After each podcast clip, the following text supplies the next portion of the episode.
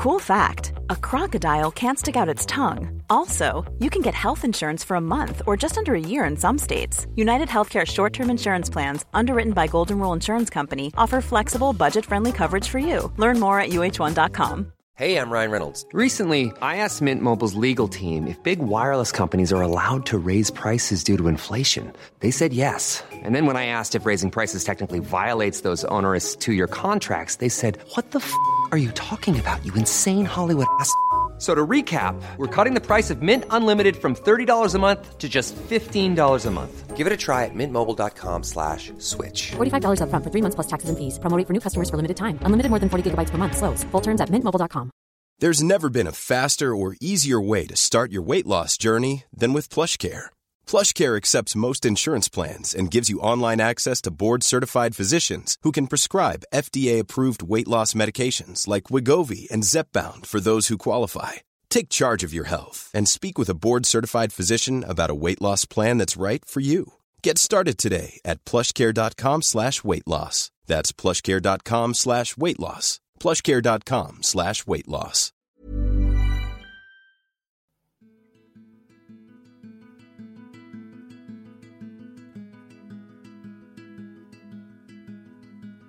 Hej och välkomna till podden Sorgsnack med Lea och Jenny. Den här podden berör allt som har med sorg och förluster att göra. När livet inte blev som vi hade tänkt, när något oväntat händer och hela ens liv vänds upp och ner över en dag, när någon vi håller kär är med om en olycka, när vi själva drabbas av olycka eller sjukdom, när vi är med om det värsta en människa kan vara med om, döden. Och som i vårt fall, när vi tvingas ta farväl av ett av våra barn och såklart många andra förluster som vi människor går igenom under en hel livstid. Vad är sorg och sorgbearbetning egentligen? Vi kommer gästas av kända och okända personer som kommer dela med sig av sina berättelser och som möter sörjande i sin profession. Vi kommer att diskutera hur vi människor reagerar och agerar vid olika förluster och kriser och hur samhället bemöter människor i sorg. Vi vill med den här podden göra så att fler människor ska våga öppna sig och våga prata mer om sorg och de känslor man bär på. Vi hoppas att detta ska hjälpa andra personer i liknande situationer och vi hoppas att du vill hänga med oss genom vår resa.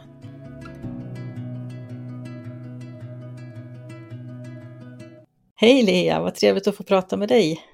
Ja, hej Jenny! Kul att vi äntligen kunde få till det, att vi båda kunde vara med nu. Mm, precis. Och sitta och podda här igen. Hur har du haft det sen sist då? Jo, men det har varit helt okej okay ändå. Eh, jag har haft ganska mycket att göra, men det har funkat. Det har gått bra. Det är ändå roligt. Jag har lite olika projekt på gång och sen så har jag sökt nytt jobb också, så det har ju tagit lite tid. Men det är alltid kul och spännande. Ja, verkligen. Så det har varit fullt upp. Själv då? Jo, men det, det har varit bra med mig också. Jag vet inte, jag har varit lite trött. Jag vet inte om det är att mörkret börjar komma och hösten kommer och man blir lite sådär äh, hösttrött kanske. Mm. Sen har jag också börjat en ny tjänst på mitt jobb, vilket eh, också tar på krafterna ganska mycket. Det är jätteroligt men det är jättemycket på jobbet så. Ja, det förstår jag. Men vad kul, vad, vad är det för något? Berätta. Ja, jag har en tillfällig tjänst just nu som där jag kommer att jobba med arbetsmiljöfrågor på min avdelning. Då. Så att jag, jag har hand om alla skyddsronder som vi gör och eh, har hand om vårt eh, arbetsmiljösystem som, ja, där vi rapporterar in tillbud och olyckor och riskobservationer och sådana saker. Mm. Det är jätteintressant. Ja, det förstår jag. Ja, men vi hade ju tänkt att vi skulle prata lite om de här olika projekten som både du och jag håller på med på sidan av våra arbeten och våra, vårt poddande. Ja, precis. Dels så att ni lyssnare ska få lära känna oss lite bättre och inblick i vad vi gör, vad vi sysslar med utöver då podden. Mm, precis. Det är ju en sorgkonferens på gång skulle du vilja berätta lite mer om den, Lea? Ja, ja men det här med sorgkonferenser, det är kanske några av er som har sett på sociala medier och framförallt Instagram, där vi har gjort lite reklam för. Och eh, själva idén fick jag för lite mer än ett år sedan. Och eh, egentligen så tänkte jag nog att en sorgkonferens, varför finns inte det? Alltså det kändes ju väldigt så här, som en självklar grej att ha, eller att, ja det känns som en självklarhet att det borde finnas och som något som det säkert skulle finnas ett intresse för. Och eh, ja, då började liksom tankarna spinna iväg och sådär och först var det mycket, ja men hur ska vi göra det här egentligen? Vilka ska vi rikta oss mot? För att det går ju såklart att göra hur stort som helst och eh, i och med att all tid och arbete vi lägger ner sker ju helt ideellt så måste vi också liksom mäkta med det och hinna med allting. Så först var det att försöka liksom bena ut vad, vad är det egentligen som jag vill få ut av det här och vad är rimligt egentligen att kunna göra, alltså hur stort kan vi göra det här och vad kan vi förvänta oss egentligen? Vad är relevant och vad, eller vilka organisationer och Eh, företag, föreningar, myndigheter, vilka kan vi involvera i detta och vilka tror vi liksom skulle ha ett intresse av att antingen delta eller vara med, alltså vara en del av det. På den vägen var det och eh, jag hörde av mig till några och ställde frågan, liksom berätta lite om min idé och frågade om de ville eh, göra detta tillsammans med mig. Så det har varit lite med planeringen kring det och eh, hur vi ska få till så att det ska gå runt helt enkelt och eh, försöka hitta intressanta föreläsare och talare som vill ställa upp och det sker ju såklart helt ideellt från deras sida också. Eh, såklart så kostar det att gå på konferensen för att ta del av hela programmet under hela dagen och så. Men det är ändå en relativ liten summa jämfört med att det är allt man får och att det ingår både fika och lunch i priset.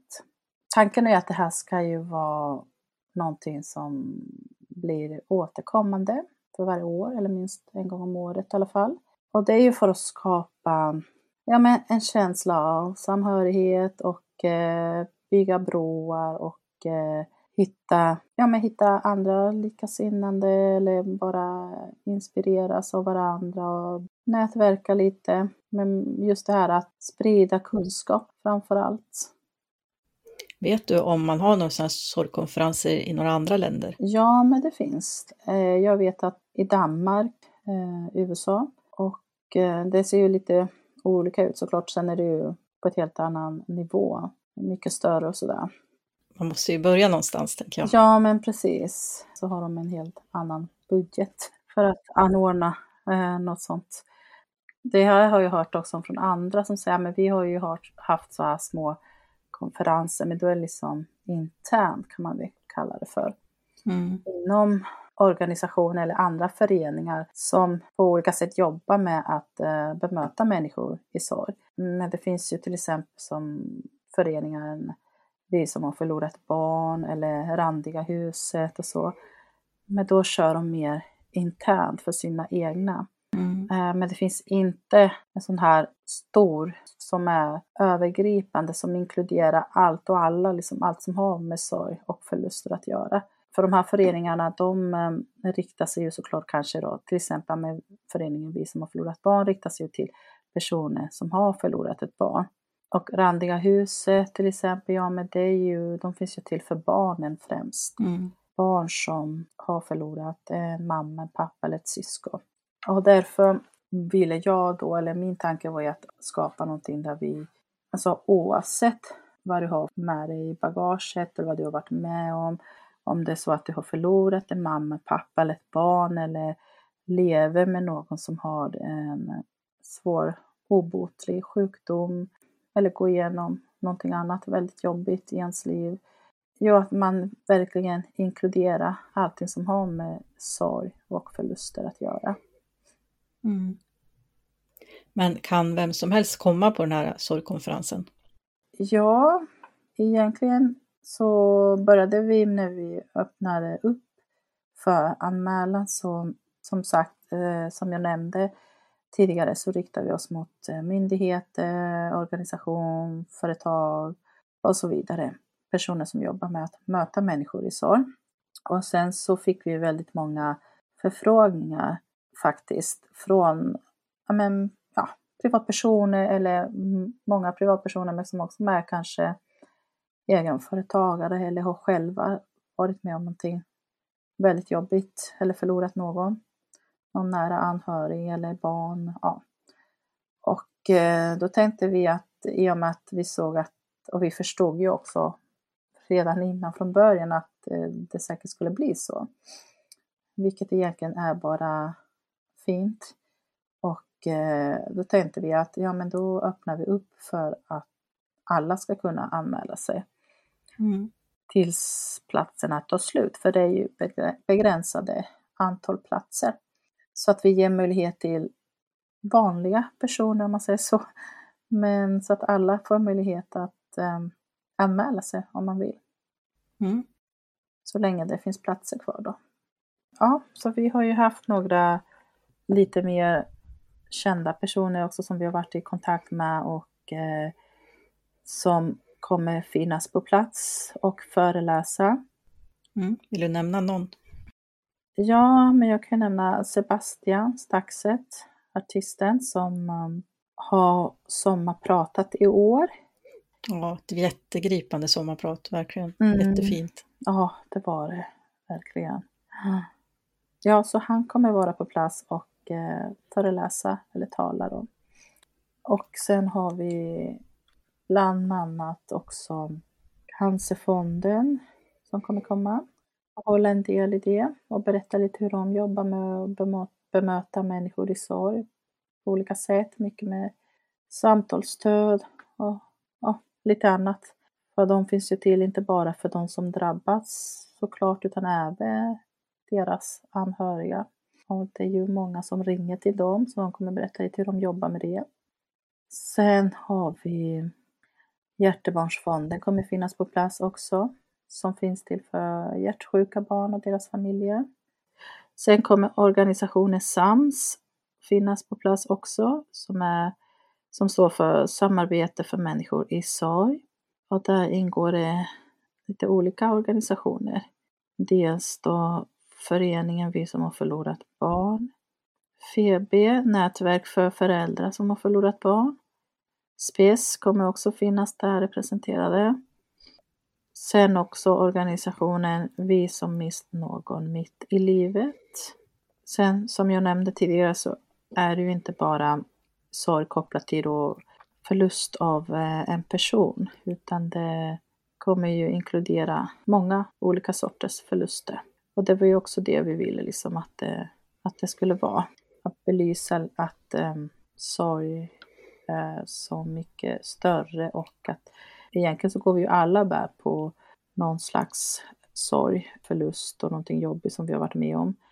Många gånger kanske inte vi tänker på det på det sättet eller ser att men det här är en sorg jag går runt med för att jag har inte bearbetat det här eller jag har inte pratat om det här men det faktum att det kanske är det, det, det är ändå någonting som många efteråt kanske känner att ja, men det här är faktiskt någonting jag behöver prata om.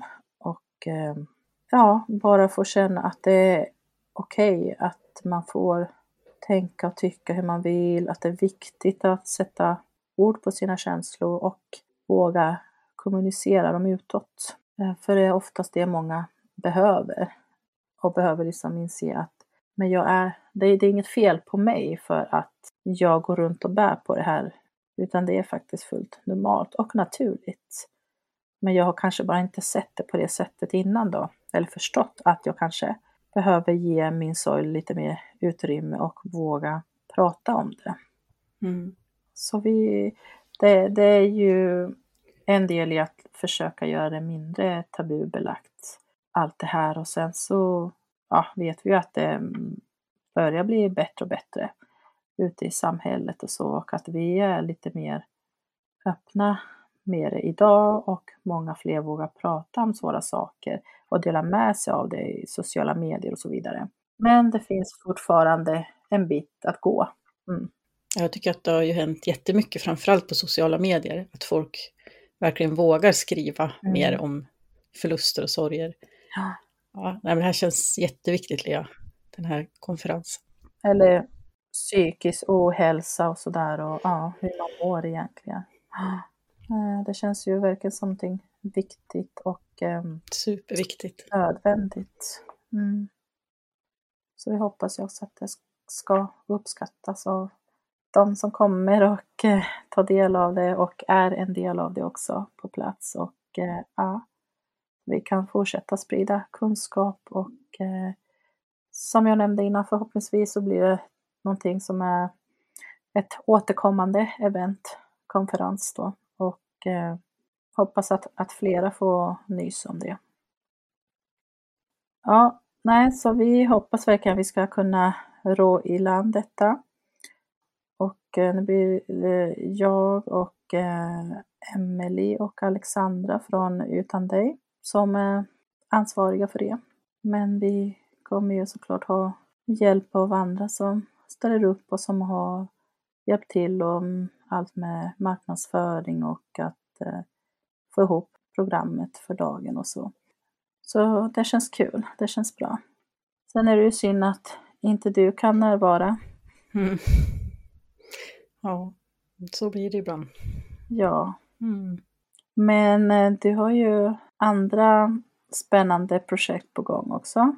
Eller har redan börjat med att eh, producera det kan vi ju säga. Kan du berätta lite om din Youtube-kanal? Ja, precis. Jag har ju startat en Youtube-kanal som heter Felix mamma. Och där vill jag lyfta egentligen allt som har med, med trafikfrågor och trafiksäkerhetsfrågor att göra. Mm. Att Jag har ju sett genom mina föreläsningar framförallt att jag har en, en möjlighet att eh, påverka ungdomar att ta det lugnare i trafiken och vara mer rädda om sig. Och på något sätt så vart det för mig, det var så himla tydligt för mig att eh, jag måste försöka alltså vända allt det här hemska till någonting positivt. Och om jag kan göra någonting som gör att jag kan rädda en enda människa från att vara med om det här ödet som vi har, så då är det värt allt. Och då har jag tänkt lite grann sådär att eh, Youtube är ju ändå ungdomarnas arena på något vis. Att jag tänker att det kanske är där jag behöver möta dem. Och att om jag gör det här så kommer jag ju kunna nå ut till många fler än vad jag gör med föreläsningarna. Sen har jag ju tänkt göra det mycket i den formen att jag ska eh, intervjua till exempel föräldrar eller syskon eller kompisar som dels har förlorat någon i trafiken, men också intervjua människor som har varit med om olyckor själva, där de får berätta om sina erfarenheter och sina historier. Alltså ofta så är det svårt att nå fram till ungdomar genom att bara prata förbud eller siffror, få statistik eller komma med förmaningar om saker. Utan jag tror ju på att, att de, om jag kan beröra dem känslomässigt så kommer det att sätta sig djupare i dem och att de verkligen får se vad som händer med, med en familj när man, när man förlorar någon så här plötsligt i en olycka. Och sen så kommer jag ju också varva med lite videos där jag till exempel eh, åker iväg och till olika så här motorfritidsgårdar som finns i Sverige och prata med ungdomar där och jag kommer att eh, intervjua polisen så att de får se, liksom, berätta om sin syn på det här. Och, eh, till exempel räddningstjänsten, också prata lite, lite kring det här med, med motorburen ungdom. Och kanske så här, åka till kommuner där man verkligen har satsat på att fånga upp de här ungdomarna på ett väldigt bra sätt, bland annat genom att starta precis sådana här motorfritidsgårdar. Då. För att det är ju, alltså det här har ju bara vuxit på under de här sista åren med motorburen ungdom och det är många ungdomar som, som känner att de liksom inte får plats i samhället på något vis med, med sina fordon, utan de, de får mest skäll helt enkelt. Att de skräpar ner eller de är högljudda eller de ja, tar plats i trafiken. Men det är så viktigt att det här är ju liksom deras stora intresse. Varför ska inte de få plats, tänker jag. Likaväl som någon som spelar fotboll eller håller på med andra sporter. Det, det, är, som, det är deras intresse. Men det finns som sagt väldigt många kommuner som har anammat det här och gjort någonting bra av det. Så det skulle jag också vilja lyfta på den här kanalen. Det låter ju jättebra. Det låter verkligen som någonting som behövs framför allt. Mm. Och sen tänker jag också, som vi, vi har ju sett genom våran podd hur viktigt det är för människor att få berätta sina historier också. Ja, verkligen. Så för mig så blir det liksom som två delar i det, att jag tror att, som, som du också vet och, och många andra som också har förlorat barn, att man är så himla rädd att ens barn ska bli bortglömda. Mm. Genom att göra det här så, så kommer ju liksom ett minne leva kvar på något sätt. Men vad fint. Har du fått många förfrågningar kring det och så? Jag har ju lärt känna några föräldrar som har förlorat barn i trafiken eh, genom mitt Instagramkonto. Så där har jag ju kontaktat några stycken som, som vill vara med. Ja, men sen skulle jag även gärna vilja eh, få kontakt med, med fler människor som har varit med i olyckor och överlevt. För där har jag inte så, så många kontakter faktiskt. Och jag tror att det är väldigt viktigt att lyfta det perspektivet också och att få höra eh, de här historierna där, alltså hur traumatiskt det egentligen är och att man, även fast man överlever, så kan man ju bli väldigt skadad och man kan ju bli, alltså få men för livet i sådana här olyckor. Både fysiskt och psykiskt. Ja, men det är viktigt att lyfta alla delarna i det. Och sen så gör jag det också mycket för att jag tror ju att ett av de viktigaste verktygen vi har för att förändra det här med olyckor, det är att, att förändra normerna i trafiken. Mm. Alltså idag så är det, det går emot en trend att fler och fler ungdomar inte använder bilbälte till exempel. Och det tror jag kommer mycket ifrån att när man har, kör EPA så finns det inte lag på att ha bälte. Så att man vänjer sig väldigt lätt vid att köra utan att använda bilbälte. Och man, jag tror att det skapar liksom en sorts falsk trygghet. Mm. För att ja, men det gick ju bra. Det gick bra 100 gånger, det gick bra 200 gånger. Och sen så när man, när man tar sitt B-körkort, då är det så lätt att fortsätta med det där och inte använda bilbälte. Och sen så har vi det här med att köra fort i trafiken. På något vis så är det väldigt, alltså vi är väldigt tillåtande mot det i Sverige, att folk kör fort. Man, man kan ju gärna skämta liksom om att man tycker om att gasa eller man är, man är tung på gasfoten eller jag vet jag satt i ett möte här om veckan där en man, 55 plus, sitter och berättar och fnissar åt att han har blivit av med körkortet för något år sedan, uppfattar jag det som, eh, för att han körde för fort. Och att det blir nästan inte, det är inte ens pinsamt att berätta om det, utan man kan till och med sitta och skratta åt det. Och den normen behöver liksom förändras. Du ska, det ska vara pinsamt och du ska skämmas om du kör för fort. Du ska inte sitta och, och skoja Mm. om det liksom. Och en, en norm som, som har förändrats ganska tydligt från när jag var liten, det var det här att när, man, när jag åkte slalom, då var det nästan ingen i, i slalombacken som hade hjälm på sig. Men idag, då har ju i princip alla hjälm. Och har du inte det, då, då blir det lite pinsamt. Då skäms du lite grann för att du inte har hjälm. Och det är dit vi måste komma med det här, tänker jag. Med bilbälte och att köra för fort. Mm. Det, ska vara pinsamt. Ja.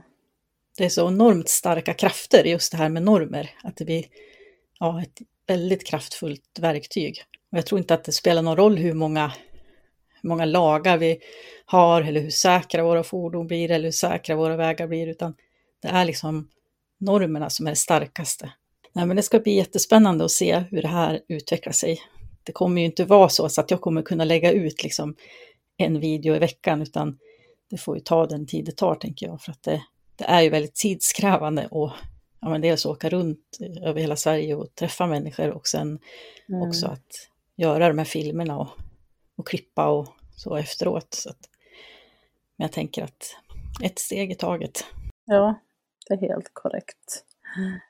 Men din tanke är alltså att du ska åka runt och träffa olika människor Ja, precis. på plats. Mm. Mm. Ja, men det är ett jättefint arbete, verkligen. Men nu har du publicerat en video, eller var det två? Två stycken. Två. Och berätta, hur gick det för första klippet som ligger uppe? Den första videon, där berättar jag lite grann bara vem jag är och varför jag gör det här, vad, liksom, vad som är syftet med själva kanalen. Och där har jag väl kanske 6000 visningar eller någonting sånt nu. Mm. Och sen den andra videon som jag la ut, det är en, en tjej som heter Ida Frid på Frid Media som har gjort tillsammans med mig, där hon har filmat och klippt och intervjuat mig, där jag berättar om, ja, om Felix och om olyckan och hur det har påverkat mig. Och den har över 130 000 visningar just nu. Det känns ju helt fantastiskt. verkligen. På, vad är det, två, tre veckor?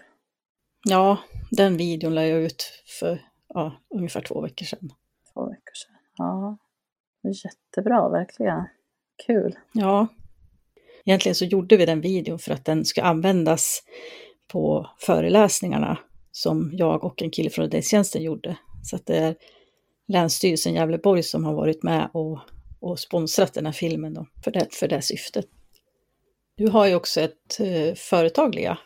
Mm. Sorgkonsulting. Ja, eller egentligen är det ju, eller började med att jag skapade ett Instagramkonto. Det är ju det här kontot då som jag har jobbat med väldigt mycket sedan jag själv utbildade mig till handledare i sorgbearbetning. Eh, just för att jag ville nå ut till andra människor och finnas som stöd och hjälp i olika svåra situationer som man går igenom. För att kunna stötta och hjälpa via dels då samtalsstöd men också med det här programmet, eh, kursen eller utbildningen då, som man kan gå via mig. Så själva programmet för sorgbearbetning. Och det kan man ju göra individuellt eller i grupp. Mm. Så som sagt, det började med det här Instagram-kontot. Och sen har jag även då hemsida till det och eh, nu försöker jag komma igång lite mer också med föreläsningar.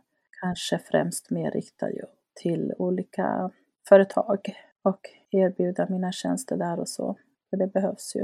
Eh, då tänker jag mer att mm, det ska finnas ute på i arbetsplatser och sådär med bra att veta hur man bemöter någon i, på jobbet, någon som kanske är med om en svår förlust eller genomgår någon annan svår kris och så.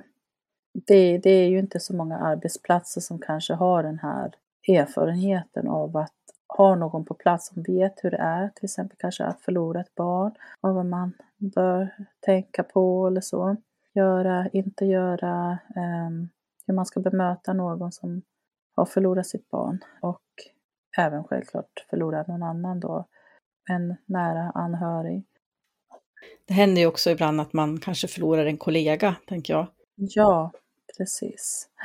Någon på arbetsplatsen. Mm. Ja. Det är såklart också en eh, svår kris som då påverkar alla då på den arbetsplatsen och sådär. Mm. Mm. Kan vara svårt kanske som chef och veta hur man ska hantera en sån situation såklart. Mm. Men skulle du vilja berätta lite mer om hur det går till om man går hos dig på en sån här Mm. sorgbearbetning? Ja, alltså själva sorgbearbetningen.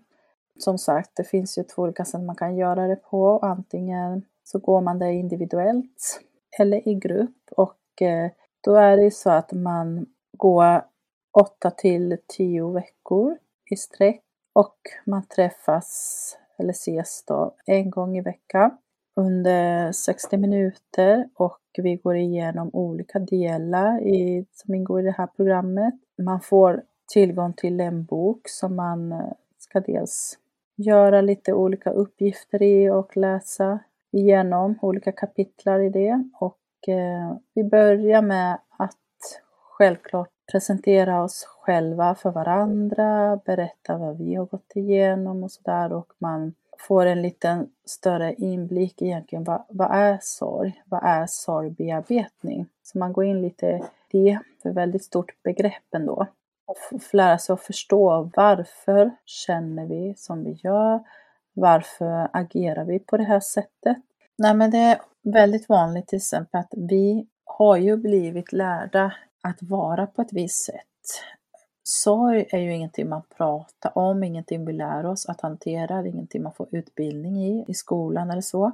Men vi har ju ändå med oss det beroende på hur våra föräldrar agerar och eh, hur de hanterar olika situationer. Det, det är ju så vi lär oss. Och vi kan ju konstatera att eh, den äldre generationen är, man, man pratar inte om jobbiga saker helt enkelt.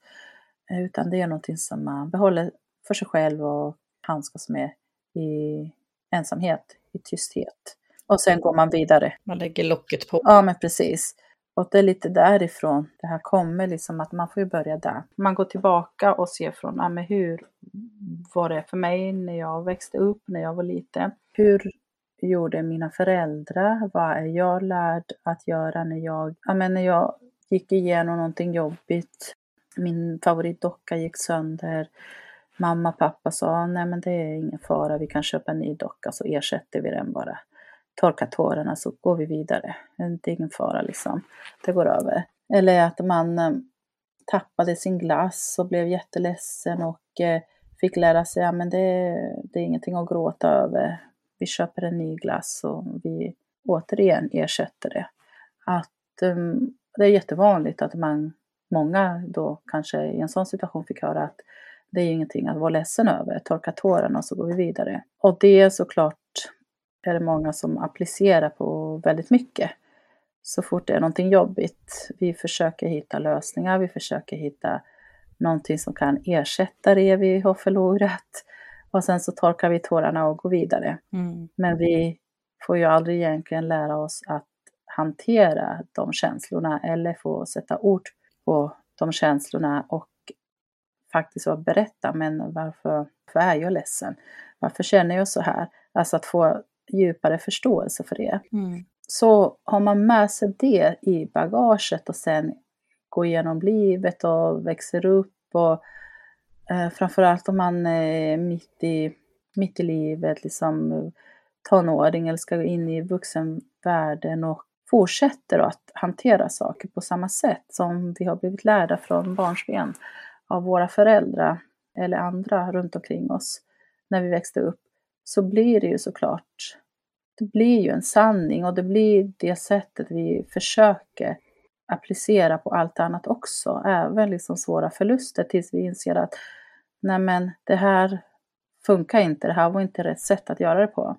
För att det kommer, det kommer komma ändå till någonting då som vi helt enkelt inte kan ersätta med någonting annat. Som både du och jag vet ju. Alltså just att man ska få större förståelse för varför blir det så här? Varför agerar vi som vi gör? Vad, vad är det som har liksom triggat igång alla de här känslor och tankar och de här myterna som finns där ute kring sorg? Olika sätt att hantera det, tillfälliga lösningar och eh, få en större förståelse och eh, inse att man faktiskt behöver bearbeta vissa saker. Att det inte går bara att lägga locket på och gå vidare. Så man får jobba mycket med relationer. Det kan vara liksom relationer till sig själv, till någon annan som man har förlorat eller någon annan som lever som man har kanske en jobbig situation med som man egentligen skulle behöva lösa på ett bättre sätt eller så. Alltså mycket handlar om kommunikation återigen. Lära oss att kommunicera på olika sätt. Få större förståelse för helheten. Den, det stora hela verkligen så här, jaha, det här hänger faktiskt ihop med det här. För att jag har alltid gjort på det här sättet eller, eller jag har alltid fått höra att jag inte ska vara ledsen eller att, ja. Nej men det blir, för många så ger det verkligen en aha-upplevelse när man går det här och man får jobba med sig själv, man får jobba med de olika relationerna Eh, de olika förluster som, eller sorg som man går och bär på. Så det är ju eh, verkligen ett eh, välarbetat program och som går på djupet så det kräver ju ändå väldigt mycket av den personen som gör det. Så man måste ju, man brukar ju säga att sorgbearbetning är inte till för den som behöver det, utan för den som vill ha det. Man måste förstå själv att men det här vill jag ha och jag vill göra detta. Jag vill lägga ner tiden och tårarna och alla känslor som bubblar upp och det. För att det är ju egentligen så lätt att man går... Det är inte jag som ska säga till någon annan men du behöver göra det här. Du behöver bearbeta igenom den här förlusten, du behöver bearbeta igenom den här relationen och eh, det du har gått igenom. Det hade varit väldigt enkelt att säga det till någon som jag verkligen kanske tycker att ja, du borde bearbeta din förlust. Mm. För att förstå det bättre och må bättre och lära dig att hantera det på ett annorlunda sätt som får dig att liksom kunna fortsätta ändå. För att det handlar ju inte om att man ska radera bort det som har hänt eller ta bort sorgen och saknaden utan det handlar bara om att man ska få en eh, alltså större perspektiv, bättre förståelse och lära sig att hantera situationer, alltså lära sig hantera det man har varit med om och lära sig att leva med det på ett bättre sätt helt enkelt. För det är ju inte någonting man går vidare ifrån, men vi måste lära oss att leva med det oavsett. Och då får man ju olika verktyg och metoder som för många faktiskt funkar bättre eh, genom att man gör det här, man går det här programmet. Just för att man lär, man lär sig att förstå sig själv bättre på ett annat sätt, eh, sin omgivning och eh, det man har gått igenom, som sagt. Eh, så det är olika steg i det. Med olika också så här hemuppgifter som man får. Eh, och det finns någonting som heter relationsdiagram och förlustdiagram. Så det är egentligen de två olika delarna som man börjar med. Man börjar med att se över ens alla förluster som man har haft mm. så länge man har levt, liksom under helt livstid. Okej, okay, vad har hänt i mitt liv? Vilka sorger och förluster har jag gått igenom? Vilka jobbiga situationer har jag upplevt? Så får man skriva upp dem. Och sen väljer man en relation, alltså enstaka då, händelse eller situation som man fördjupar sig mer i och går igenom dem. Och sen på det här sättet så kan man ju egentligen bearbeta många olika förluster och relationer. Men man börjar med att göra det en gång då. Och sen får man ju de här verktyg och metoder och kan sen egentligen sitta själv på hemmaplan och jobba med det. Det är också en sån grej som många säger att man inser där och då att okej, okay, jag kanske kom hit för att jag behöver bearbeta förlusterna av eh, min pappa eller min mamma och sen inser man att men jag behöver faktiskt också bearbeta den här eh, skilsmässan som jag gick igenom typ för 5-10 år som jag kanske inte ens hade tänkt på att det ändå påverkar mig. Jag har ju gått det här programmet hos Svenska sorginstitutet. Och för mig var det ju verkligen en sån här ögonöppnare. Men shit, det här var ju också en sorg och det här har ju varit en jättestor sorg för mig. Att man, ja. ja, men så var det för mig också. Den här aha-upplevelsen. Nej, alltså det var så värdefullt kände jag verkligen när, när jag själv gick det för snart tre år sedan. Just att jag gick in där med inställning att men det, det är det här jag behöver bearbeta, alltså förlusten av Alexis. Sen blir det bra, säkert. Alltså lite så. Men det var ju också precis som du nämnde att jag, när jag kom ut härifrån och var klar med det så hade jag hunnit bearbeta andra relationer också och insett att ja, men det här behövde jag faktiskt göra.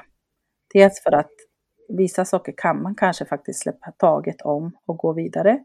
Mm. Och det, det, kunde jag ju. Men vissa relationer är ju sådana att okej, okay, jag behövde bearbeta det här för att lära mig att hantera det och gå vidare med det. Alltså fortsätta leva vidare med det. Men jag behövde ändå liksom eh, jobba med och eh, få sätta mig ner och, och göra alla de här olika uppgifterna. Och eh, ja, ja, men du vet hur det är. Och sen med det här på slutet så får man ju skriva ett brev, fullbordnadsbrev. Och där kände jag också att eh, det gav så himla mycket. Och det är ju liksom som ett ja, avslut, det är ju själva avslutet på, på det hela. Det är ett brev man skriver i relationen till den här personen då. Och man kan ju, eller man ska ju läsa det för någon. I det här fallet om man går individuellt så blir det ju till den som är handledare. Eller så läser man det för någon i gruppen, i lite mindre grupp. Och det är ju väldigt speciellt det här liksom att läsa, alltså, läsa det högt för någon annan. Mm. Och lite som ett så avslut och, och visa skrev det mer som ett så avskedsbrev, vilket man också kan göra det. Mm. Eh, för man kan välja lite man väljer att avsluta det. Men i mitt fall så var det mer att vi säger hej då nu, men det här är inget förväl, utan vi ses igen.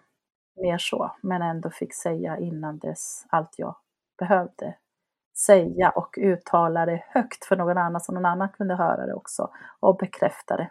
Mm. Och sen är det ju så här, det är så fint det här att när du, när du lyssnar på någon annans brev så ska det bara vara ett stort hjärta med två öron och utan mun.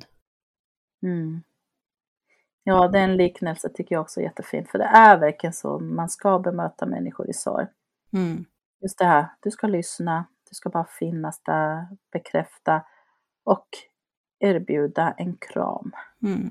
på sin höjd. Alltså det, det är det. Det, det är det enda, det är så lite egentligen som krävs, men som betyder så himla mycket. Mm. Man ser ju själv, det här skulle hjälpa dig så oerhört mycket. Mm. Och det är där man vill alltså, ge den andra människan. Ja, det är ju verkligen en gåva att kunna liksom ge det till någon annan, men samtidigt så är det ju det som krävs att personen i sig inser det själv och vill det själv, för det är den som kommer behöva lägga ner, som sagt, tid och känslor i det. Eh, Så man måste gå in med det och göra det helt hjärtat, alltså 100 procent, Mm. för att det ska bli bra. Men jag tror nog att många fler skulle göra det om de visste om det, för det är också många som inte vet att det finns. Nej, så självklart så skulle jag verkligen rekommendera att um, har du gått igenom en svår förlust och det spelar ju ingen roll när det hände, alltså hur länge sedan det var eller hur nära på det är. Det är inte det som avgör. Um, men jag skulle verkligen rekommendera alla att gå en sån här kurs i sorgbearbetning. Eller att man bearbetar sin förlust på det här sättet. Det tror jag många skulle bli hjälpta av faktiskt. Det tror jag med. Absolut. Ja, nej, så det är ju en del i det liksom med sorgbearbetning och eh, det jag vill lyfta fram och upplysa genom mina kanaler och så. Men sen så ägnar jag också en hel del tid på att bara finnas där och finnas för de som vill, ha någon att prata med och så. Försöker svara på alla meddelanden jag får och mejl och så. Så jag tycker att det är viktigt. För jag vet ju själv hur det var i början när vi drabbades och eh, hur gärna och hur viktigt det var liksom det här med att få komma i kontakt med andra Mm. som verkligen förstod det. Mm. Jätteviktigt. Mm. Men om, om man skulle vilja gå en sorgbearbetning hos dig, hur kontaktar man dig då? Ja, man kan ju dels gå via Instagram eller Facebook och där heter jag Sorgconsulting. Eller så kan man mejla till mig på sorgconsulting@gmail.com. Och eh, ja, som sagt, jag svarar på både mail och Instagram eller via Facebook. Och sen har ni också min hemsida, sorgconsulting.nu som ni kan gå igenom eller så hittar ni mig via sorgbearbetningsstockholm.se. Men jag ska också nämna att eh, det finns ju såklart möjlighet att göra det, detta på plats eller så kan man göra det digitalt. Mm. Både själva programmet för sorgbearbetning eller om man enbart vill ha samtalsstöd så är det också möjligt. Ja, nej, så jag försöker jobba mycket för att eh, sprida kunskap och att fler ska hitta till mina kanaler som, ja, som verkligen behöver det.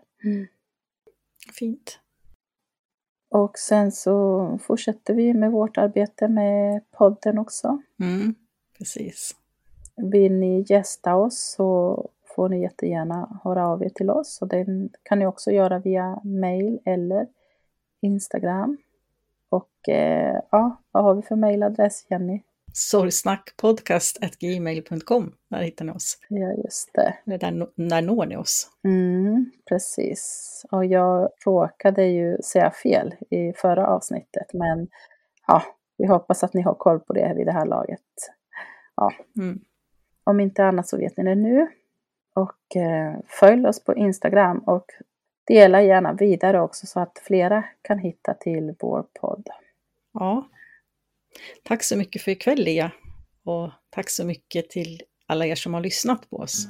Ja, verkligen. Tack ska ni ha och eh, vi hörs snart igen. Det gör vi. Ta hand om er. Hej då!